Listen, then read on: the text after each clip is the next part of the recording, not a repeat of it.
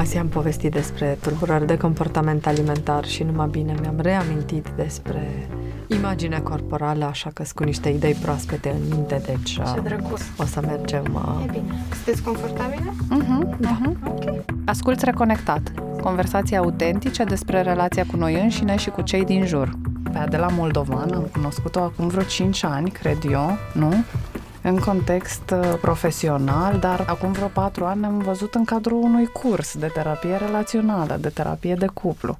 Și știu că atunci m-a impresionat acest duo, Adela Moldovan, Raluca Anton, care părea inseparabil. Ulterior am aflat că mergeți în locuri și separat. Mai, mai facem și se Iată-te și aici. Dar uh, ce mi-a plăcut mie cel mai mult la tine era așa că păreai o femeie super puternică și care nu stă așa la discuții ușurele, nu, no bullshit. Și după aia am descoperit că erai în același timp un om care râdea la glumele mele, ceea ce se întâmplă foarte rar. Când oamenii mă cunosc la început, nu prea râd de glumele mele, fiindcă sunt alea super sarcastice și mulți nu se prind dacă aia chiar e o glumă sau eu sunt psihopată. Hai că ai glume bune. Da, da, știu că am glume bune. Eu mă luam de ceilalți, că nu se prinde ele. Da, asta e istoria noastră așa relațională într-o frântură. M-am gândit, în primul și în primul rând la tine, să discutăm pe subiectul ăsta de imagine corporală și cum e imaginea corporală tratată în societatea noastră și cum ne afectează pe noi lucrul ăsta în relație cu noi înșine și în relație cu alții. Da, evident. Pe de-o parte, pentru faptul că ai o carte la activ pe tema asta, ții niște module de formare într-o școală de psihoterapie în acest sens, dar dincolo de asta, fiindcă mie mi se pare că tu ești foarte autentică cu tine și foarte aproape de povestea asta, adică nu este spusă din cărți, dintr-o zonă pur teoretică ci uh, mie mi se pare că o trăiești, că ai o relație bună cu tine însă. Ți-a fost așa dintotdeauna? Nu, nici de cum. E un rezultat destul de muncit și, într-adevăr, astăzi mă simt foarte confortabil în corpul meu. În același timp aș putea să-ți înșir cu lux de detalii toate imperfecțiunile corpului meu. Nici de cum uh, nu am o viziune ideală, am, uh, le văd toate, uh-huh. Dar atitudinea pe care o am față de corpul meu s-a schimbat uh, foarte mult față de adolescența mea, de exemplu, când corpul meu arăta net superior față de cum arată astăzi, dar când uh, sigur că standardele și cum credeam eu că ar trebui să arăt, erau cu totul altfel. Îți dau un exemplu a felului în care m-am împăcat cu corpul meu. Evident că la fel ca multe alte adolescente, eram nemulțumite că nu am un piept suficient de mare și nu am sânii destul de dezvoltați și bineînțeles că mă pregăteam că la un moment dat îmi voi face desigur un implant mamar și îmi voi crește uh, generozitatea sânilor mei. Uh, mi-a trecut când mama mea a fost diagnosticată cu cancer la sân mm. și pe urmă tot de acum încolo tot ce vreau de la sânii mei e să fie sănătoși, să nu facă tumori. Uh-huh. Mi-a trecut. Nu mai am această poveste și această obsesie. Am avut o altă nemulțumire legată de fundul meu, care este, desigur, prea generos și este un fund care mi-a atras foarte multe palme, ciupituri și atenție din partea băieților, mm. bărbaților, um, oamenilor cu probleme care umblă în autobuze în scopuri de manifestare unor fetișuri sexuale și cu care la fel m-am uh, împăcat uh, după o vreme și am zis, știi ce? Cui nu-i place, nu se uită că uh-huh. eu nu mă mhm. prezint cu fundul în fața oamenilor, așa că cine mi urmărește fundul, asta este, nu-i nicio problemă. Sigur, nu mă îmbrac într-un mod care să, nu știu, pună accent pe ceva. Nu am un stil vestimentar pe care l-aș putea defini în vreun mod. În principiu, în ultimii ani mă îmbrac cât mai comod, ceea ce îmi permite și să mă simt bine în corpul meu. Uh-huh în același timp respect, așa să spunem, niște norme sociale despre cum ar trebui să ne îmbrăcăm în diverse contexte, dar uh, am ajuns să mă împac cu corpul meu pentru că am avut parte de astfel de experiențe, cum a fost cel cu cancerul de sân al mamei, și pentru că am lucrat în cadrul tuturor etapelor de formare profesională la împăcarea mea cu mine din mai multe puncte de vedere. Uh-huh. Și sigur că lucrând la subiectul ăsta, lucrând pe de altă parte în cabinet cu adolescente, cu tinere femei, cu diverse probleme, între care... Aici vreau să ajungem la un moment dat și iată că am ajuns mai devreme decât mă așteptam. Cum, cum e în cabinet? Care este atitudinea femeilor pe care le vezi în cabinet și evident și a bărbaților, fiindcă eu în momentul de față în cabinet și ăsta este și unul din motivele pentru care am ajuns să lucrez aici dincolo de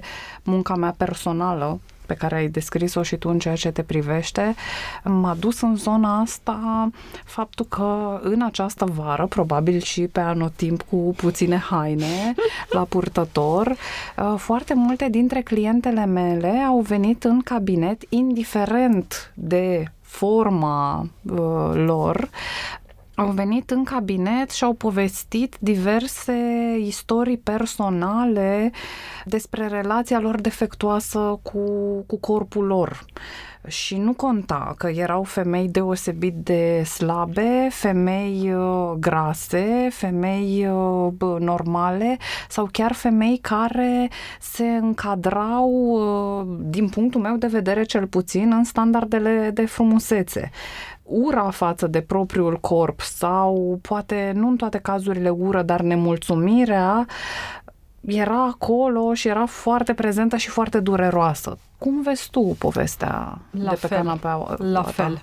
Foarte frecvent o nemulțumire față de propriul corp, o relație foarte proastă cu propriul corp, un accent deosebit pus pe defecte, unde mai mult subiectiv decât obiectiv, poate că putem fi de acord mai mulți că e un defect sau nu e un defect. Uh-huh. Văd adesea femei tinere cu un corp uh, care așa dacă l-am măsurat la centimetri, la kilograme, am spune că este ideal și cu o imagine corporală extrem, extrem de negativă. Din păcate, în creștere, din punctul meu de vedere, așa comparând cu acum 10 ani, parcă mai multe cazuri în care nu avem de-a face neapărat cu o problemă în sine, adică nu asta e problema principală cu care omul vine la cabinet, ci găsește această nemulțumire față de propriul corp într-o varietate foarte largă. Adică o întâlnesc în cuplu, vine un cuplu la terapie, avem diverse alte probleme, printre care și o problemă de frecvență, de exemplu, a raporturilor sexuale și unde stai și sapi puțin în spate, ea este foarte nemulțumită de corpul ei, îi este groază de momentele de intimitate sexuală și le evită pentru că are impresia că este grasă, urâtă, prea slabă, prea nu știu cum și uh-huh. nu arată destul de bine. O găsesc la adolescente, sigur, care se compară cu tot felul de poze de pe internet și conturi de YouTube și Instagram și care stau și își fac câte pe mii de selfie-uri până una dintre fotografii se apropie de dezideratul uh, standardelor imposibile de pe uh-huh, internet. Uh-huh. O găsesc la bărbați nemulțumiți de masa lor musculară, lucru destul de nou, ca uh-huh. să mhm. spun așa. E o atitudine destul de recent dezvăluită de bărbați în terapie că sunt nemulțumiți de felul în care arată. Uh, o descoper de multe ori în spatele a ceea ce inițial se declară ca o intenție de a avea un uh, stil de viață sănătos și de a mânca sănătos și de fapt când stăm să vedem dorința este clar de a slăbi și de a te încadra într-un anumit standard de kilograme și așa mai departe. Uh, probabil că puțin sunt de vină și timpurile în care trăim cu atât de multă imagine, cu atât uh-huh. de mhm. multă fotografie pe toate rețelele de socializare, dar... Adevărul e că și studiile ne spun lucrul ăsta. Citeam de curând într-o carte publicată chiar anul trecut care se numește Beauty Sick și este scrisă de o tipă care este psiholog, nu practică clinic ca noi, uh-huh. dar este profesor universitar la Universitatea Northwestern din Statele Unite și acolo ea predă un curs de body image și unul de gender issues. Uh-huh. Și deci e foarte pe subiect tipa. Ideea e că ea citează niște studii care s-au făcut uh, în țări care și-au pus deja problema dacă nu cumva este cazul să băgăm niște disclaimere pe pozele alterate prin Photoshop, airbrushing și alte metode că această poză este modificată. Și țările care își puneau, țările foarte evoluate de altfel, care își puneau această problemă, au uh, inițiat niște studii în care au expus uh, un lot de femei imaginilor cu disclaimer și un lot de femei acelorași imagini fără disclaimer, măsurându-le starea de bine, mulțumirea de sine, mulțumirea despre imaginea lor corporală și așa mai departe, înainte și după expunere. Rezultatele au fost aceleași în ambele grupuri, disclaimerul nu ne ajută cu nimic. Au mers... Exact ca și mesajele de pe pachetele de țigări care sunt acolo, îți spun că e rău să fumezi, nu scade prevalența uh-huh. fumatului. Uh-huh. Asta este unul din motivele pentru care foarte multe campanii din acestea de educare sau de prevenție nu funcționează, pentru că mintea nu procesează nu informație. Adică dacă îmi spui nu te gândi la, orice spui după acest cuvânt, la asta va fi în mintea mea. Uh-huh. Mintea poate să inhibe un răspuns comportamental. Dacă îmi spui nu întoarce foaia, în mintea mea se derulează acțiunea de a întoarce foaia, dar mâna mea rămâne inhibată și nu o întorc pentru că asta mi-ai spus. Dar dacă te duci la grupa mică la grădiniță și le spui nu întoarce foaia, mare parte dintre copii o vor întoarce și pentru că au această întârziere în răspuns pentru că creierul ăsta este imatur, pe urmă vor face ă, și o întorc înapoi, uh-huh. cum le-ai pus-o tu. La ei se vede clar această mică eroare pe care uh-huh. creierul o dăm. Pe măsură ce ne maturizăm, noi ne dezvoltăm o capacitate tot mai mare să nu facem, dar nu putem să nu gândim. Uh-huh. Uh-huh. Și asta este una din principalele erori în tot ceea ce încercăm noi la un moment dat să comunicăm să formăm atitudini. Noi trebuie să vorbim despre ce să facem, nu ce să nu facem. Degeaba îmi pui o fotografie editată și îmi spui că nu este adevărată, pentru că eu văd una, două, zece, 15 astfel de fotografii și mie îmi rămâne în minte un stereotip al acestor imagini despre cum ar trebui să arate o femeie atrăgătoare. Și eu mă duc mâine dimineață și mă uit în oglindă. Și cum este fotografia editată? O culoare uniformă, eu mă uit la fața mea, cearcănele mis mai închise, anumite zone mis mai roșii, anumite zone mis mai albe, îmi văd porii, îmi văd eventual coșurile dacă sunt o adolescentă. Da? Cum îmi compar eu fața mea reală, nemachiată, nearanjată, cu o față machiată și apoi editată? Uh-huh. Noi ne comparăm realmente cu un ideal inexistent, adică mare parte dintre standardele pe care noi le avem sunt nerealiste, în sensul în care nu există. Da. Adică acel corp pe care tu îl modifici în fotografie, tu creezi o altă realitate. Uh-huh. Chiar dacă tu pornești de la omul pe care îl cheamă, nu știu, Brad Pitt, da, uh, Angelina Jolie, tu pornești de la o fotografie a lor, dar modificând-o, tu creezi ceva ce nu există uh-huh. în realitate. Brad Pitt nu arată ca în fotografia aia editată. Angelina Jolie nu arată ca în acea foto. Că nivelul de perfecțiune este foarte ridicat. Ori expuși în mod repetat acestor imagini, nu avem cum să contracarăm pur și simplu nu poate, pentru că mintea nu poate să dea în sin. Uh-huh. Mintea nu poate șterge ceva exact. de ce deja a văzut. Exact. Degeaba îmi spui, a, aia nu era adevărat. Aha, uh-huh. e acolo, a rămas, a imprimat. Și atunci eu mă compar și imaginează ce efect are asta în cazul adolescenților care nici nu au, noi poate ca adulți ne mai dăm seama și zicem, n-au, le pace cum la televizor, sigur că toată lumea arată mai bine, îs altfel imaginile, îs... dar pentru un adolescent și un copil care crește cu atâta imagine în jur, imaginează-ți cum e pentru ei să-și compare corpul lor cu corpul editat, da. aranjat, al, nu știu, fotbaliștilor, cred că e o actorilor, frustrare groaznică actrițelor. acolo. E o frustrare foarte mare, ba mai mult chiar și me- au mers mai departe cu studiile și ce e descris în carte este că au prezentat imagini similare unui grup de femei care se identificau ca feministe, le-au făcut aceleași măsurători și înainte și după și le-au rugat să spună în timpul expunerii la imaginile respective ce părere aveau. Și majoritatea aveau critica imaginilor respective, că n-are cum să arate așa sau că dacă arată așa e problematică, bă, poate că are un indice de masă corporală prea mic și e la risc și așa mai departe măsurătorile arătau la fel de prost ulterior. Și, de fapt, concluzia care decurgea de aici despre, ok, și ce am putea să facem cu poveștile astea, este întoarce capul. Uită-te în altă parte. Ai grijă și Doar este... că nu poți, pentru că te Mhm. asaltează imaginile. Da, da, te categoric. asaltează, te asaltează pe orice rețea de socializare pe care intră, te asaltează pe site-uri când îți intră reclame, te asaltează în timp ce conduci pe marginea Mhm. drumului și unde vezi fotografii în mărime mare, editate Da, din nou. da, da. Nu putem să fugim de asta, adică Nu singura putem fugi schimbare... complet. Nu putem Cu- fugi cu- complet. Cumva Aici ce am trebuie putea face noi la nivel personal ar fi să nu mai stăm și să o- obsesionăm asupra lor, nu? Adică când văd imaginea cu fotomodelele din reclama de la un brand uh, de îmbrăcăminte de pe magazinul Unirea, unde toată lumea, fiecare 70, fiecare 15 ani sau 2 ani, este foarte slabă, să nu mai rămân pironită cu ochii acolo și să compar, eu am, eu n-am, eu așa o să arăt, eu nu o să arăt așa, eu na, na, na, na, na, na, ci să mă uit în altă parte și să zic, ok, am văzut chestia asta, dar nu o să stau să mă compar cu ea. Și în același timp ce aș putea să fac cu povestea din social media. Tu, de exemplu, când fetele tale vor avea uh, Ah, vai. social media, Nici nu vreau să mă gândesc la ce se va întâmpla atunci. Uh, da, e o problemă foarte mare în social media și e o problemă foarte mare la copii. Pentru că dacă noi, ca și părinți, suntem foarte preocupați de imaginea asta corporală, îți dai seama că pe lângă faptul că copiii noștri cresc expuși acelorași imagini, noi fără să ne dăm seama și fără să vrem le transmitem lor partea asta.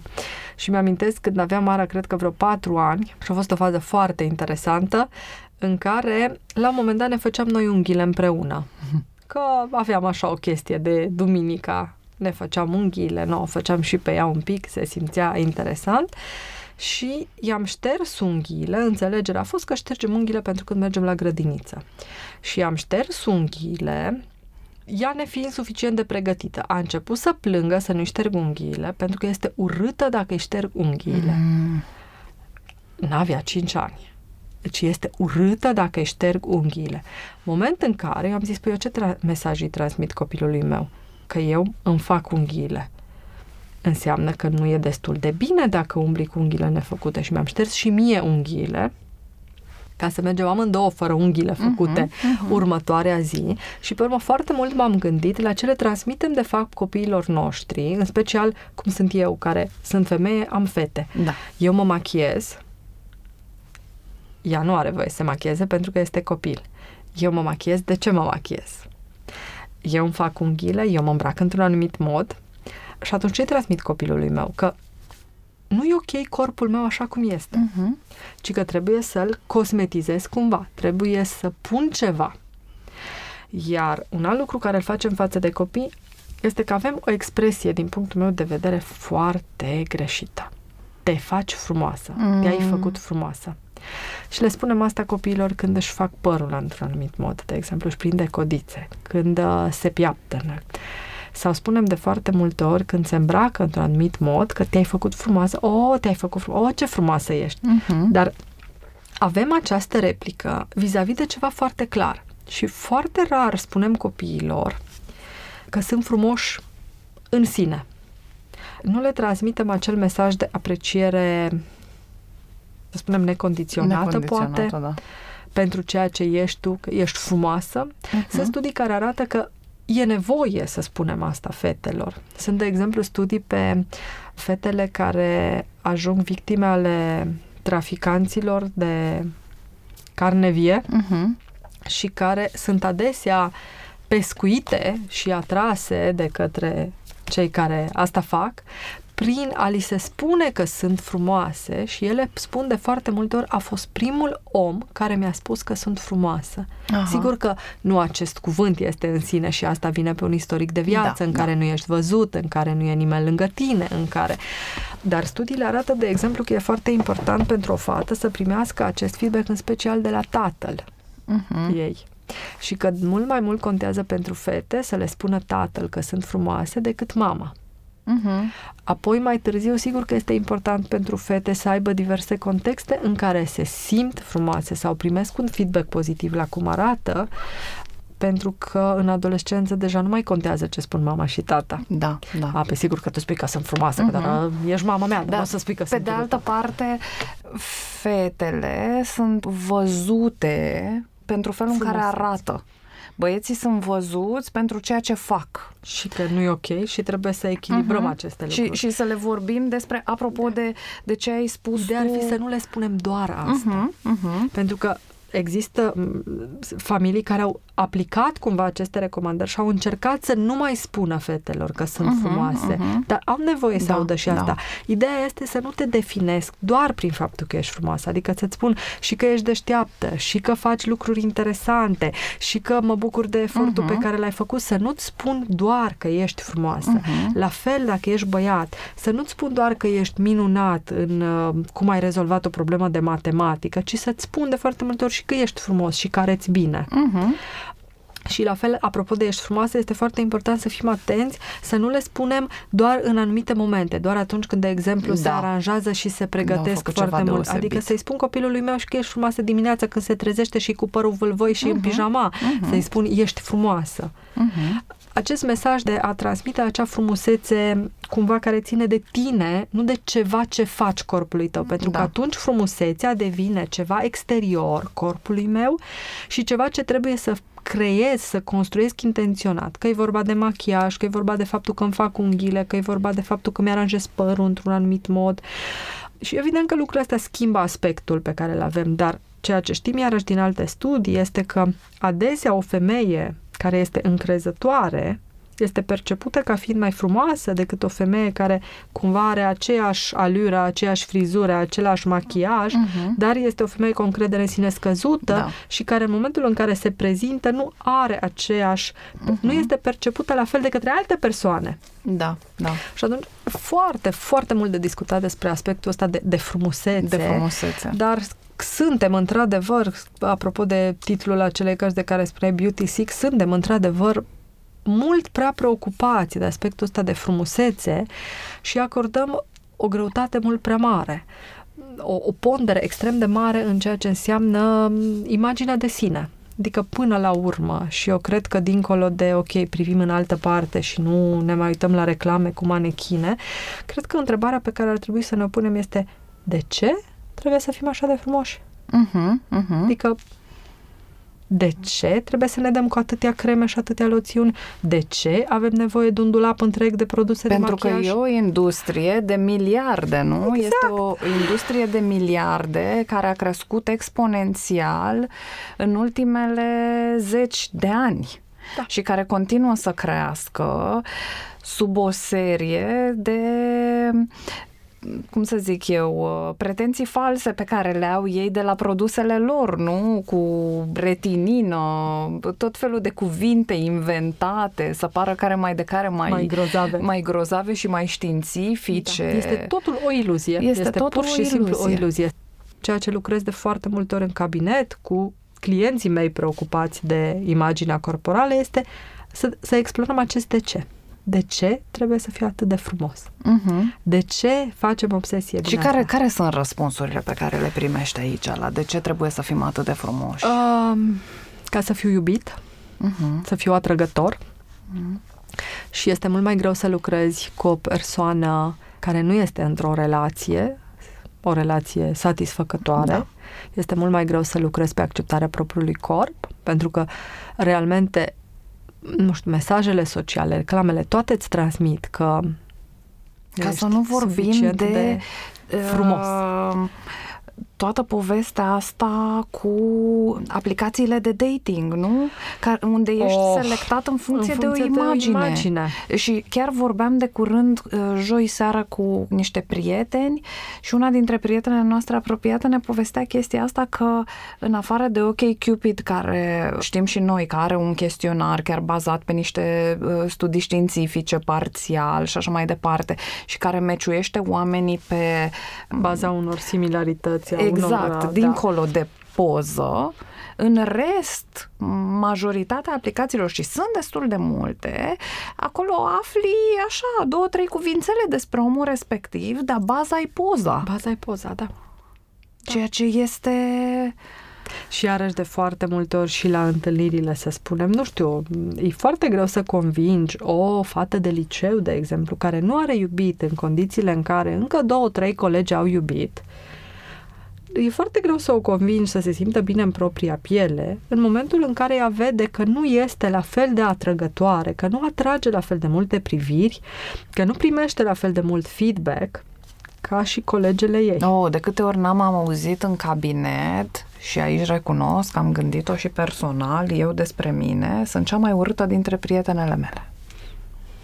Sau sunt cea mai da. grasă dintre prietenele mele. Da, sunt, sau sunt cea mai neinteresantă uh-huh. dintre da, acum să fii basic e și mai, e cel mai nasol lucru, e nu? Cel Parcă mai, mai bine adică... ai fi un pic urâtă în ziua exact. de Să ai ceva, exact. să fii... Exact. Când e o problemă de greutate, sigur că acolo din nou este mai greu să-ți accepti propriul corp, deși avem din ce în ce mai multe studii care ne arată că e nevoie să-ți accepti corpul și să te împaci cu corpul tău pentru a slăbi eficient. Uh-huh. Și toată lumea își propune să slăbească ca, să ca să ajungă corpul. la un nivel, uh-huh. să-și poată și accepta corpul. De multe ori uh, am avut în terapie uh, tinere sau adolescente cu tulburări de alimentație care slăbeau uh-huh. și guess what? Era Rezultatul nemulțumite. Poate chiar mai nemulțumite de, da. de viața lor. Și aici, evident, ca de fiecare dată, nu e o poveste liniară. Nemulțumirea era din multe locuri. Pe primul loc însă așa așeza foamea, nu? Dacă mi-e foame în permanență, evident că văd negru în fața și ochilor. Și nu am cum să am o stare de mulțumire.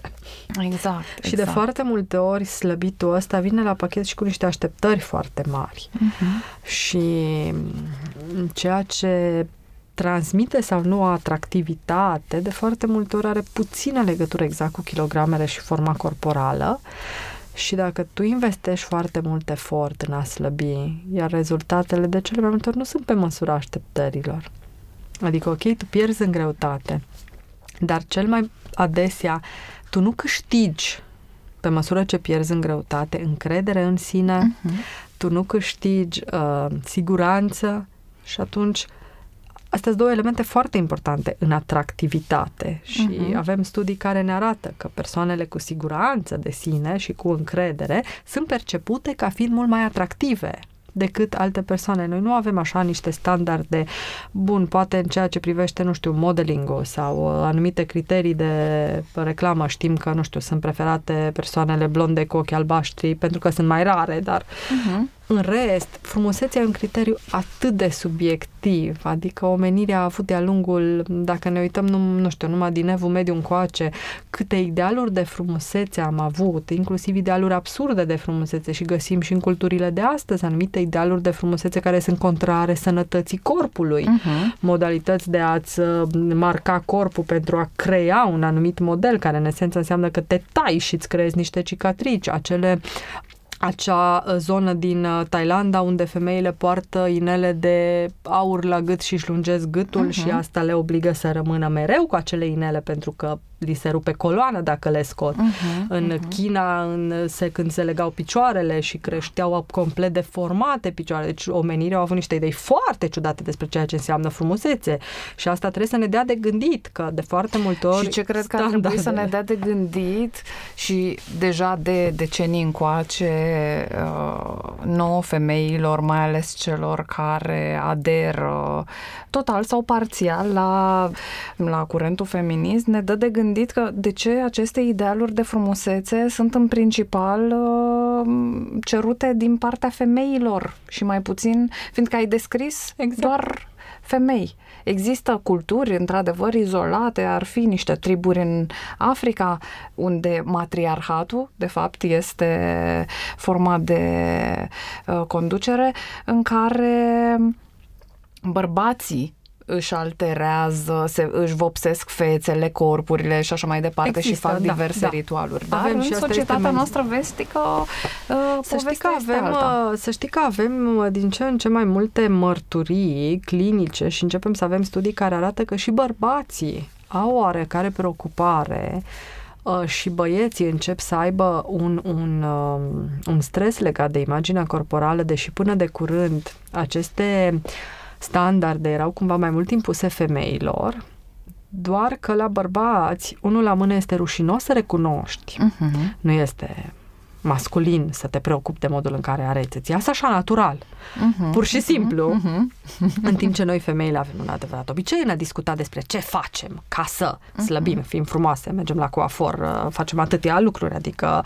o bună parte din a fi o femeie într-o societate, să spunem, vestică, o bună parte din timp îți este consumat de ceea ce faci ca să-ți întreții corpul într-un anumit mod pentru a te încadra în standardele de cultură ale societății respective. Uh-huh. Și aici dau exemple numai despre cosmetică și epilat, coafor, și nu mai, nu mai mergem neapărat în altă parte, care sunt extrem, extrem de răspândite. Da.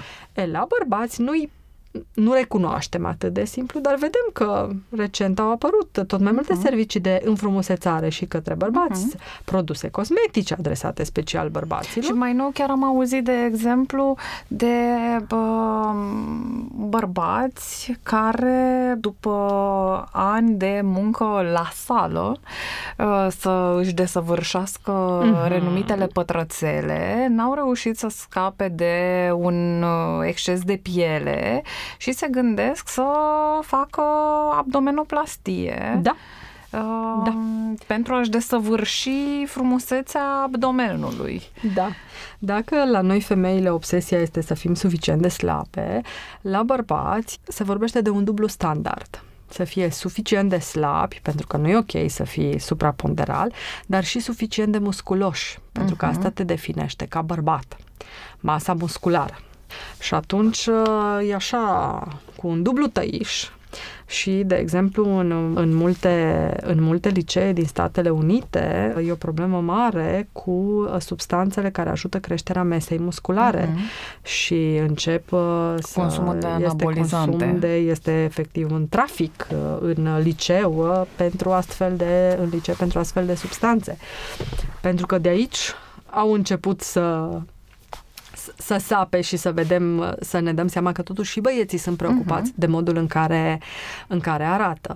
Sigur că poate că încă standardele sunt ceva mai stricte în cazul femeilor, avem mai multe lucruri de făcut pentru a ne încadra în acele standarde de frumusețe și în același timp ponderea imaginii corporale în ceea ce înseamnă a fi femeie este mult mai mare decât ponderea imaginii corporale în ceea ce înseamnă a fi bărbat. Uh-huh. Adică dacă ești un bărbat care, nu știu, nu te epilezi sau te epilezi, că te epilezi sau nu te epilezi, că ești mai gras, că ești mai slab, asta nu ți afectează fundamental încadrarea ta și recunoașterea de către ceilalți ca bărbat. Uh-huh. În timp ce, dacă ești femeie, dacă te epilezi sau nu te epilezi, dacă ești grasă sau ești slabă, dacă te vopsești sau nu te vopsești, dacă te pensezi sau nu te pensezi, asta afectează mult mai sever cum ești percepută de către cei din jurul tău ca fiind o femeie. Uh-huh. Și aici ai presiunea ceva mai mare pe femei, dar uh, ne ajung din urmă și bărbații, ok. Din păcate, o iau pe da, aceeași cale și o să ne bunim cu toții. greșită le ajung și ei din urmă. și poate aici, știi, sunt foarte multe mesaje cu care venim și noi de acasă, nu? Vis-a-vis de ce auzim fiecare de la părinții noștri despre cum arătăm noi sau cum ar trebui să arătăm. Pentru tine, cum a fost povestea asta? Ce, ce ai aflat tu de la mama ta despre corpul tău sau despre corpuri în general? Au fost ceva uite, mesaje aici? Uite, eu aici am fost destul de norocoasă. Mama mea a avut ea probleme de greutate. A fost așa mai plinuță. Am văzut-o la un moment dat făcând cure de slăbire și trecând prin, dar mama mi-a spus tot timpul că sunt frumoasă. Uh-huh. și nu mi-a spus niciodată că sunt prea... Acum mai glumim câteodată și mai îmi spune câteodată așa că acum are, are perioade când are ea mai puține kilograme decât mine și atunci așa grasă ești tu, dar e, e la nivel de glumă.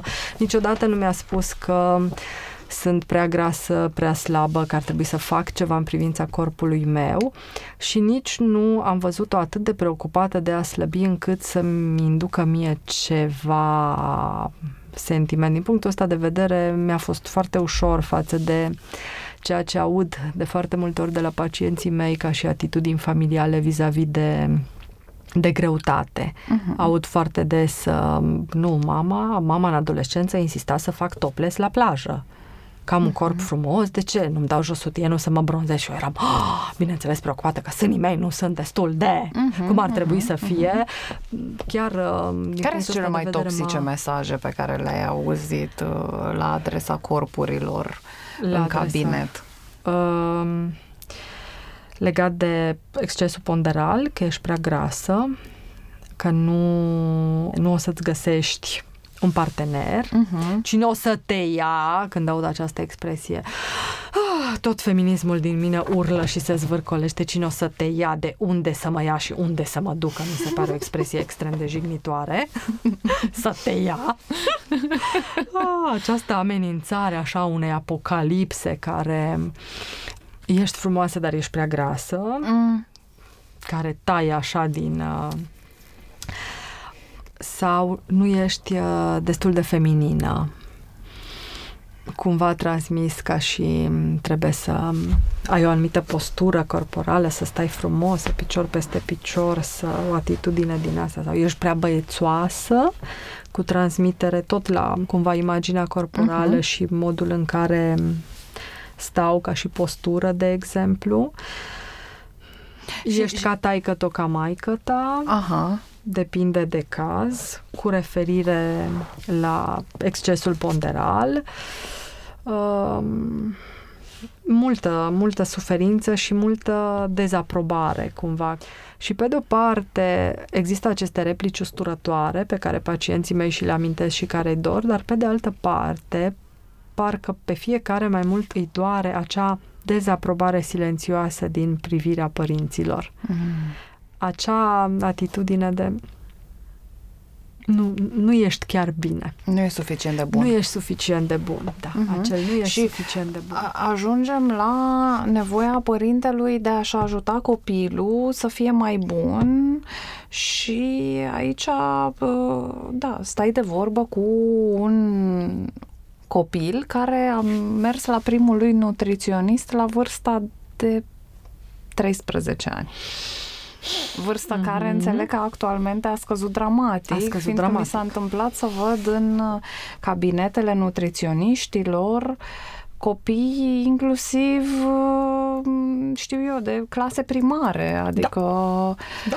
Pe de o parte a crescut foarte mult și prevalența copiilor cu obezitate, și unde e nevoie să intervenim nutrițional, sigur că e foarte importantă atitudinea. Nu e o problemă în sine faptul că mergi la nutriționist, fie că problema ta ca și copil este că ai un exces ponderal sau că ai mofturi alimentare și uh-huh. mănânci foarte selectiv și asta e o îngrijorare pentru părinții tăi, ci problema este felul în care ești dus la nutriționist și felul în care ești abordat ca un copil defect cu care ceva nu e în regulă și care trebuie reparat uh-huh. sau ca un copil care are nevoie de puțin ghidaj pentru a depăși uh-huh. niște lucruri. Da, frustrarea mea știi care este? Că eu nu am întâlnit uh, om și mai ales copil cu probleme de greutate uh, și aici noi știm că de fapt cei care au un temei endocrinologic clar, pentru asta sunt foarte puțini. Majoritatea sunt pe... Uh, Obiceiuri alimentare a, nesănătoase exact. sau stil de viață nesănătos. Exact, exact, exact. Dar sub obiceiurile astea alimentare nesănătoase, excesul acesta alimentar uh, are rolul de a acoperi niște găuri emoționale. Da. Știi? Doar și... că problema este că se vede. Uh-huh. Obezitatea se vede. Obezitatea și atunci se vede. copilul cu probleme emoționale nu este văzut și nu ajunge să meargă la un psihoterapeut, dar copilul cu exces ponderal sau copilul care mănâncă extrem de selectiv, unde problema în spate este tot de nevoi emoționale, uh-huh. acolo se vede problema și ești dus pentru a soluționa. Problema este că inclusiv la nivel de specialiști noi abordăm foarte superficial aceste Exact. probleme și ne uităm doar la ceea ce se vede deasupra apei. Mhm. Problema noastră fiind un iceberg unde partea importantă este sub apă. Și aici, de foarte multe ori, asta transmitem copilului. Este ceva în neregulă cu tine și tu trebuie să faci ceva. Când copilul respectiv este hrănit de cine? Adică el nu găsește așa întâmplător niște alimente nesănătoase în casă. Cineva le cumpără. Da, da. Cineva gătește într-un anumit mod. Și asta este una din dificultățile pe care le avem atunci când lucrăm fie ca nutriționiști, fie ca psihologi cu copii cu exces alimentar. Că vin părinții, în marea lor majoritate, sigur, nu generalizăm, și se așteaptă să aducă copilul cum duc mașina la service. Uh-huh. Poftim, e în regulă, repară-l, Slăbește. adă-mi-l înapoi, slăbește. Uh-huh. Ori este nevoie de un efort în care cu toții să ne schimbăm și cu toții să conștientizăm. Ba, mai mult, mai ales adulții, fiindcă din nou mi se pare că și aici, dar mult mai mult se vede aici, în cazul copiilor supraponderali tratați doar la nutriționist, este un efort pentru părinți, evident, dar uh, 80-90% din povara rezolvării problemei, chiar și această rezolvare superficială, nutrițională, cade pe umerii copilului, care care nu e altceva decât un simptom, uh-huh. care nu e altceva decât uh, punctul în care se reflectă de foarte multe ori niște probleme familiale, de foarte multe ori niște nemulțumiri, de foarte multe ori niște frustrări, uh-huh. care nu de puține ori sunt ale familiei. Și acum vin și te întreb cât de etic este pentru un nutriționist să lucreze doar el pe dietă în astfel de cazuri, mai ales atunci când vorbim de copii. Și aici cred că e foarte mult și o problemă de informare, nu? Și o problemă de, legată de faptul că, da, în România există specialitatea diabet și nutriție, dar și în România și în foarte multe țări din vest pot să ajung nutriționist în urma unui curs de câteva săptămâni făcut în locuri mai bine sau mai puțin bine puse la punct. Din punctul meu nu este etic să lucrezi doar cu copilul cu probleme de greutate și dacă ești nutriționist și dacă ești psihoterapeut. Uh-huh. Adică nu poți pune doar pe umerii copilului. Aici este cu siguranță o intervenție de familie. Și avem atât de multe studii care ne arată că acele probleme de comportament alimentar sunt doar un vârf de iceberg și că ele apar ca niște manifestări ale unor nevoi emoționale neîndeplinite, ale unor dinamici familiale unde trebuie intervenit. Uh-huh. Uh, și dacă privim doar la nivel de comportament alimentar, faptul că un copil are un exces alimentar, mănâncă prea mult, nu este suficient doar copilul să schimbe dieta. Trebuie toți să mâncăm mai sănătos. Da. Și dacă doar atât avem de făcut și restul toate bine, ceea ce, sincer, mă îndoiesc. Cu cât excesul ponderal este mai mare, de obicei, cu atât uh, factorii care contribuie la acest uh-huh. exces ponderal sunt mai mulți și sigur că părinții au intenții bune și ei își duc copiii la nutriționist sau la medic sau le spun nu mai mânca atât de mult sau le spun inclusiv când le spun bă copile ești prea gras. Sigur că intențiile sunt bune, uh-huh. dar nu este suficient să avem intenții bune dacă intențiile alea bune sunt transmise într-un mod care rănesc. Clar. Ba, ba mai mult, asta mă aruncă mult mai tare în cercul vicios care îmi alimentează foamea, ea zice în da. ghilimele, nu? Da. Fiindcă sunt în cercul ăsta vicios și ăsta îl vedem și în toate cazurile de binging, nu? Da. La adulți, în care uh, mă simt rău eu cu mine, îmi fac self-soothing, mă Mâncând. alin mâncând, după care mă simt și mai rău eu cu mine, după Da. care încerc să mă abțin, dar nu reușesc și mănânc și mă țin din nou rău cu mine și intru în bucla și asta intru care nu în se acest termină cerc niciodată. Vicios. Este, eu tot încerc să dau acest exemplu fie persoanelor cu care lucrez și nu se simt bine în propriul corp, fie celor care cred că sunt de folos atunci când îi spun cuiva ești grasă, trebuie să slăbești. Nu serios, Sherlock. Eu n-am Mhm. oglinzi acasă. Este ceva, adică să spui unei persoane cu exces ponderal că are exces ponderal, mi se pare Pe de-o parte, așa, pe de altă parte, știi? uite, eu uh, pot să vorbesc din experiența mea personală. Mă simțeam uh, foarte jignită și în momentele în care era clar că am slăbit foarte mult și aveam, când lucram la spital, aveam un coleg, un domn doctor, care după ce într-adevăr scăzusem aș zice, de ordinul zecilor de kilograme, da, am slăbit destul de masiv la un moment dat, uh, de câte ori mă vedea, cred că uita că mai îmi spusese sau nu știu ce era în capul lui și îmi zicea uh, da, dumneavoastră a slăbit, domnișoara doctor, nu așa? Ați, ați slăbit? Și eu, mi-a, mi-a spus o dată, mi-a spus de două ori și a treia oară ce m-am gândit eu? Ok, nu, nu se poate să rămân așa, să-i zic da, da, da, domnul doctor, aveți dreptate, am slăbit. Nici nu puteam să zic mulțumesc, că nu, nu era sub forma unui compliment. Nu, Și- tu nu o deși- simțeai ca pe un compliment, și- deși probabil el intenționa Poate să că fie. asta intenționa să fie. Și a treia oară i-am zis, dar ce vrea să spuneți, domnul doctor, că eram grasă? Cred că i-ai închis gura, n-a mai comentat nimic. Karate! Experiența ta subiectivă confirmă ceea ce arată studiile.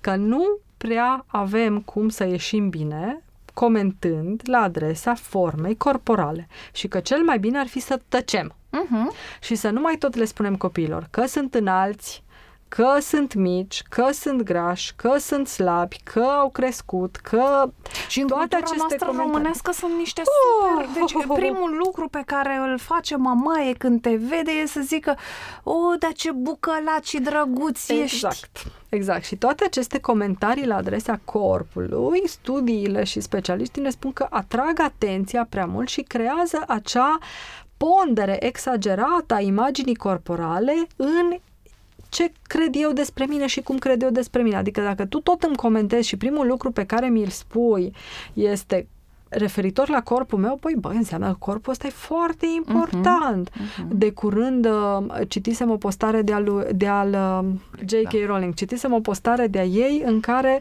povestea cum la un moment dat se întâlnise cu cineva și primul lucru pe care i l-a spus este aha, dar ești mult mai slabă decât când te-am văzut ultima oară. Și cum a interpretat ea atunci că da, ultima oară când m-ai văzut, tocmai născusem, între timp am născut, am făcut unul sau doi copii, nu mai știu, am scris nu știu câte cărți și tu ce ai să-mi spui este faptul că am slăbit. Uh-huh. Și era un exemplu pe care el dădea pentru cât de obsedați suntem, măi, de, de, de partea asta de am slăbit, ne-am Dar nici îngrășat. nu ne punem și cât problema de să subiectiv zicem. suntem Felicitări, adesea. mamaia, am auzit că mergi la karate de două luni Da, și îți place. exact. Nu, Nu, Deși comentăm mai mult despre ca corp. sigur oamenii știu și alte lucruri despre noi, nu? Și în același timp este uh, chestia asta orientată către corp, dar nu numai către corp. Știi că, de fapt, uh, recomandările pe imagine corporală, ca noi să ajungem să fim o societate mai sănătoasă din punctul ăsta de vedere, ne spun că ar trebui, într-adevăr, să ne focusăm mult mai mult pe acțiuni, pe suflet, pe emoționalitate. Pe ceea ce facem. Adică în loc să-ți spun, vai, de ce îmi place bluza ta, cât de mișto este și să ne luăm la o discuție despre asta care probabil va duce, cunoscându-ne pe noi femeile în zona de fat shaming sau body shaming, în care, uh, da, dar îmi venea mai bine luna trecută când aveam cu 3 kg în plus, a, da, și eu m-am îngrașat și intrăm în competiție, cine Exact. e mai nasoală, nu? Exact, Așa. exact.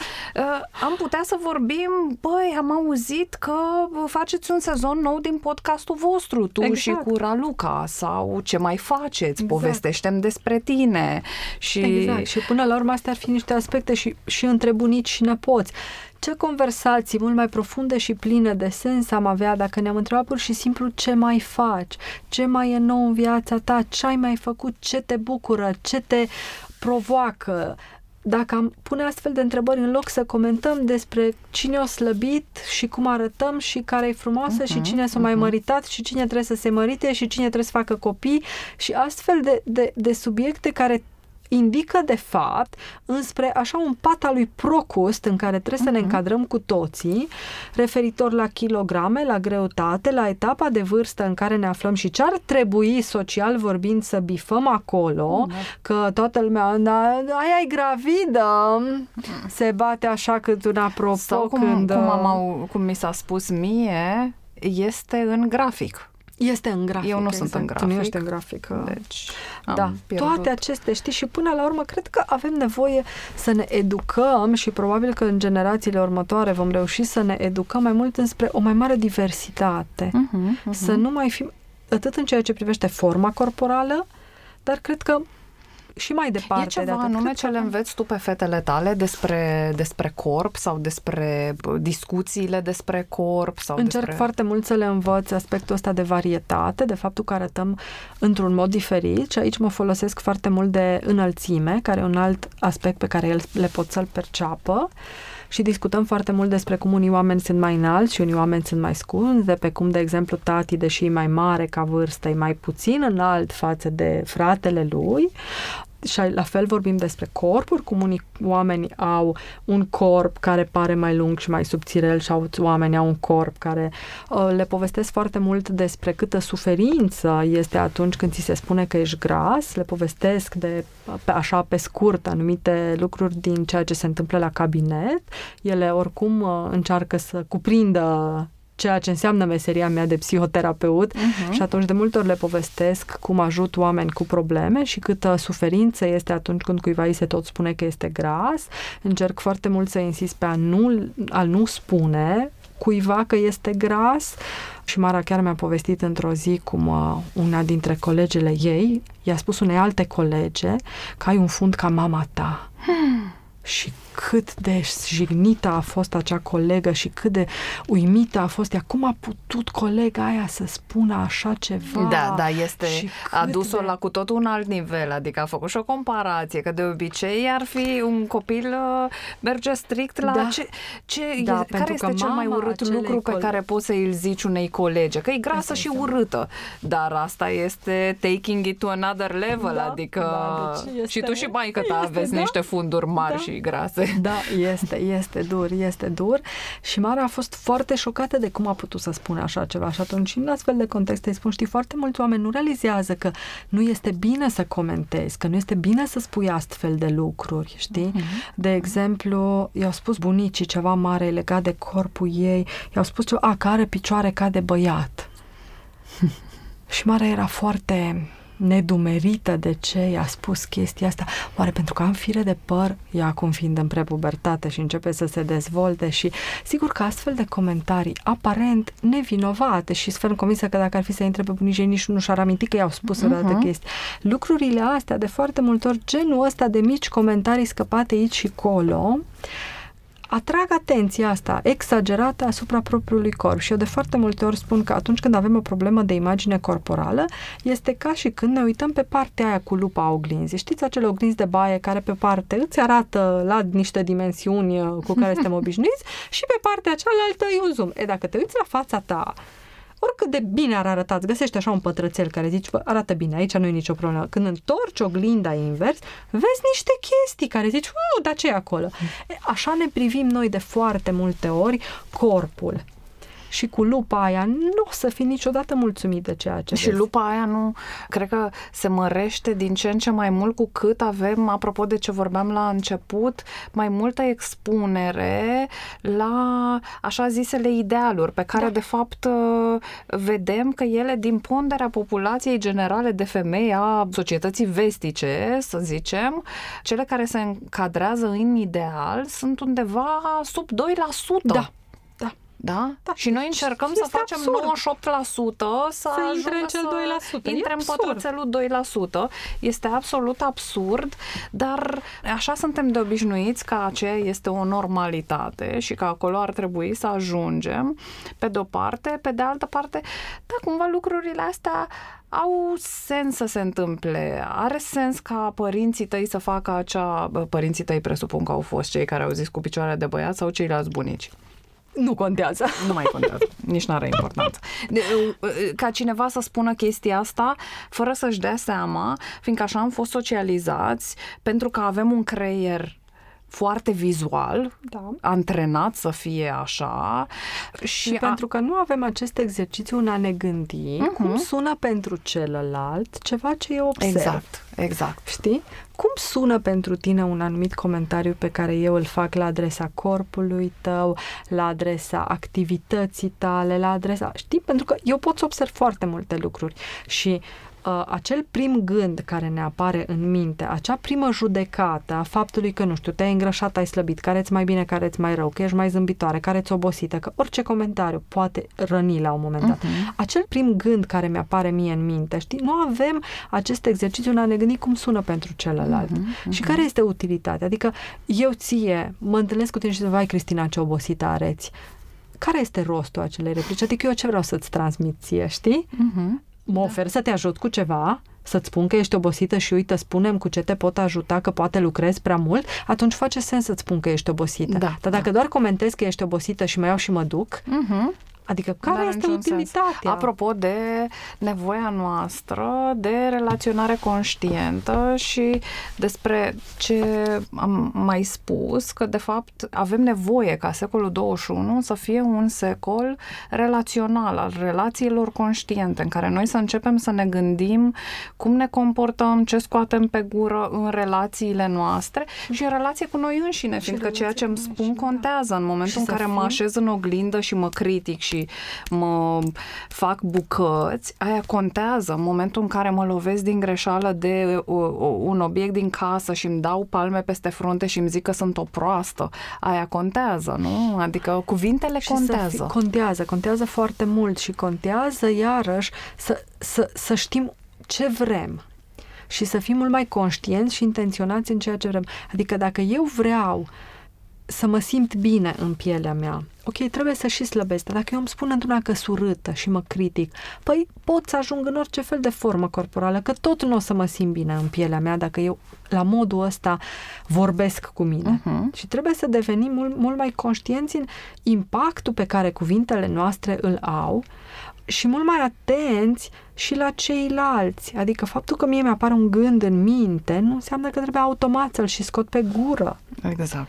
o anumită observație, pentru că, într-adevăr, ceea ce ne spune din nou psihologia cognitivă este că de multe ori nu, nu ne putem abține să nu observăm anumite lucruri și să nu judecăm. Mhm. Să nu-i atribuim cuiva o etichetă de gras, slab, serios, neserios, uh, mai știu eu uh, ce alte etichete.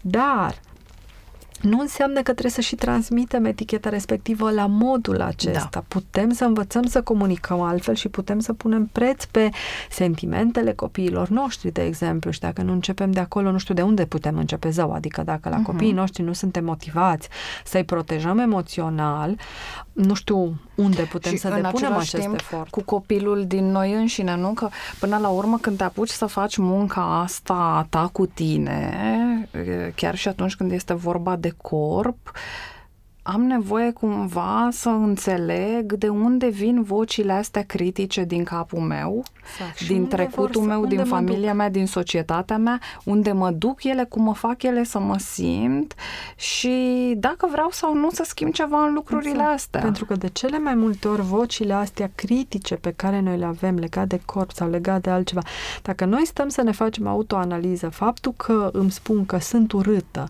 faptul că îmi spun că îs necontrolată pentru că mănânc și ca un sac fără fund, de cele mai multe ori nu mă duc înspre a avea o greutate sănătoasă, înspre a mă simți bine și a fi mulțumită cu corpul meu. Și atunci noi trebuie să devenim mult mai conștienți din punctul ăsta de vedere. Ok, eu vreau să ajung aici, dar ceea ce fac mă duce aici sau mă duce în altă direcție? Uh-huh. Pentru că aici apare o deconectare de foarte multe ori în noi înșine. Noi ne dorim ceva, declarativ, avem niște obiective formulate în cuvinte, dar comportamentele noastre, care adesea sunt automate, adesea sunt instinctive, adesea sunt rezultatul unor dinamici în relațiile cu ceilalți, ne duc într-o cu totul altă direcție. Adică eu de foarte multe ori spun că vreau să slăbesc, de exemplu, dar m- cumva ajung la primul magazin de fast food. Uh-huh. Eu adesea spun că vreau să slăbesc, dar cumva în coșul meu ajung o grămadă de dulciuri procesate. Și atunci trebuie, păi, sau vreau să slăbesc și atunci ce face comportamentul meu ca să mă ducă în direcția respectivă? Sau măcar nu mai tot îmi spun că vreau să slăbesc. Da, da, da, măcar nu mă mai Nu frustrez. mă mai chinui nu? în halul acesta ca să... exact la modul ăsta. Adică eu, pe de-o parte, spun, vreau să mă simt bine în corpul meu, dar ce fac? Îmi chinui corpul de-a dreptul cu un sport pe care îl găsesc neplăcut, îmi deprivez corpul de tot felul de substanțe și de uh, alimente pe care le găsesc plăcute și în același timp îmi spun lucruri negative despre mine. Uh-huh. Cum aș putea crede la un moment dat, dacă stau să mă uit, că aceste trei lucruri o să mă ducă să și mă simt bine în corpul argumentul, meu?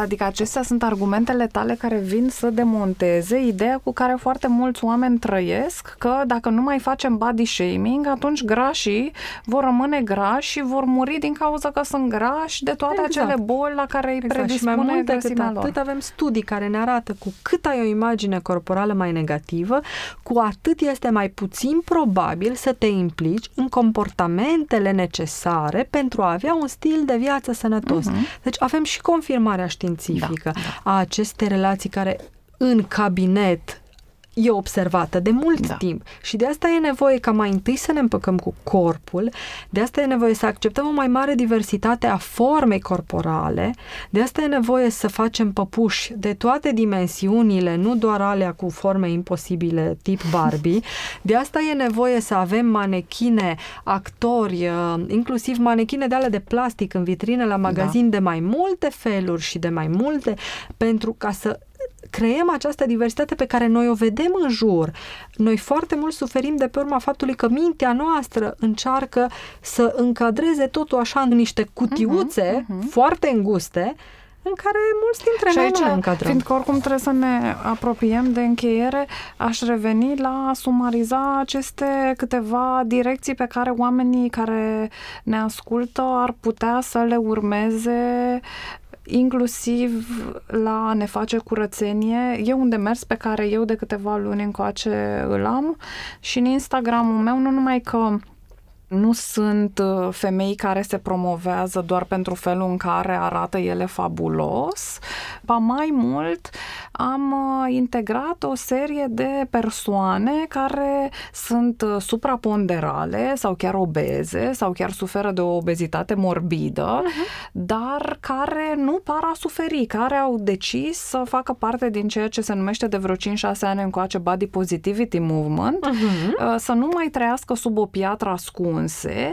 și să zică, hei, asta sunt eu, eu fac yoga și scriu o carte despre yoga, dar este drept, arăt, în felul ăsta. Sunt Acesta o femeie neagră și mare. Meu. Acesta este Acesta corpul este meu. corpul uh-huh. meu mhm. și de atitudinea asta. Acesta este corpul meu. Ce doresc eu să fac cu el. Dar oare chiar eu îmi doresc? Uh-huh. Știi? Adică da, de foarte da. multe ori și asta, eu vreau să slăbesc sau mi se pare mie că așa ar trebui, ar trebui pentru că replici, pentru că priviri, pentru că... Și dacă îmi doresc să slăbesc, de ce îmi doresc să fac asta? Îmi doresc să slăbesc ca să mă pot mișca mai bine, ca să nu gâfâi când urc scările, ca să pot alerga cu copilul meu în parc sau îmi doresc să slăbesc ca să ce? Ca să fiu privită de niște ochi admirativ, ca să primesc like-uri pe Facebook? Dar ce zi, o statuie? Uh-huh. Adică n-am uh-huh. altceva de făcut în viața asta decât să fiu frumoasă? Uh-huh. De de ce să fiu frumoasă? Adică avem statui, avem picturi, avem o natură minunată pe care o distrugem zi de zi, pe care o mai putem fotografia până încă o avem și avem suficiente surse de frumusețe. De ce jobul cuiva în viața asta ar trebui să fie să fie frumos, nu înțeleg, mi se pare Mai ales o viață jobul irosită. cuiva care are deja alt job. Care are nu? deja alt job, adică chiar nu avem timp uh-huh. pentru asta. Corpul meu imenit să mă facă să trăiesc o viață așa cum îmi doresc meu. Corpul meu este un mijloc, nu este un scop în sine. Ce vreau să fac cu acest corp? Ce activitate vreau să desfășor? Ce lucruri cu sens vreau să realizez? Asta este, acestea sunt întrebările pe care trebuie să ne le punem, nu ce kilograme vrem și câți centimetri ar trebui să avem în talie. Uh-huh, uh-huh. Exact, exact. Deci cumva avem nevoie să ne curatoriem mai atent social media, să fim uh, uh, un pic mai neatenți la uh, toate imaginile glamorous din jur și să nu mai intrăm în uh, nevroza asta în care ne comparăm și să ieșim scoatem pe minus. lupa și uh-huh. să facem niște pași în spate când ne uităm la corpul nostru și exact. să nu ne mai uităm așa cu lupa, să nu facem zoom cu pe lupa diverse, critică, să nu ne mai criticăm, să, să nu, nu ne mai vorbim urât pe corp, uh-huh. pe, pe diverse zone ale și, corpului. Și să încercăm să ne focusăm, mai ales noi ca femei, și pe alte activități, nu? În afară de... Activități cu sens și semnificație. Exact, exact. Cred că putem să încheiem așa discuția noastră din seara asta și să mergem să mâncăm, apropo de imagine corporală, nu? Păi, după atâta discuție, ni se face și foame. Exact. Dar asta să ține minte, că nimic nu e perfect.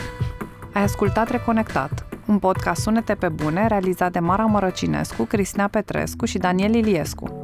Găsești toate episoadele și alte resurse utile pe reconectat.ro.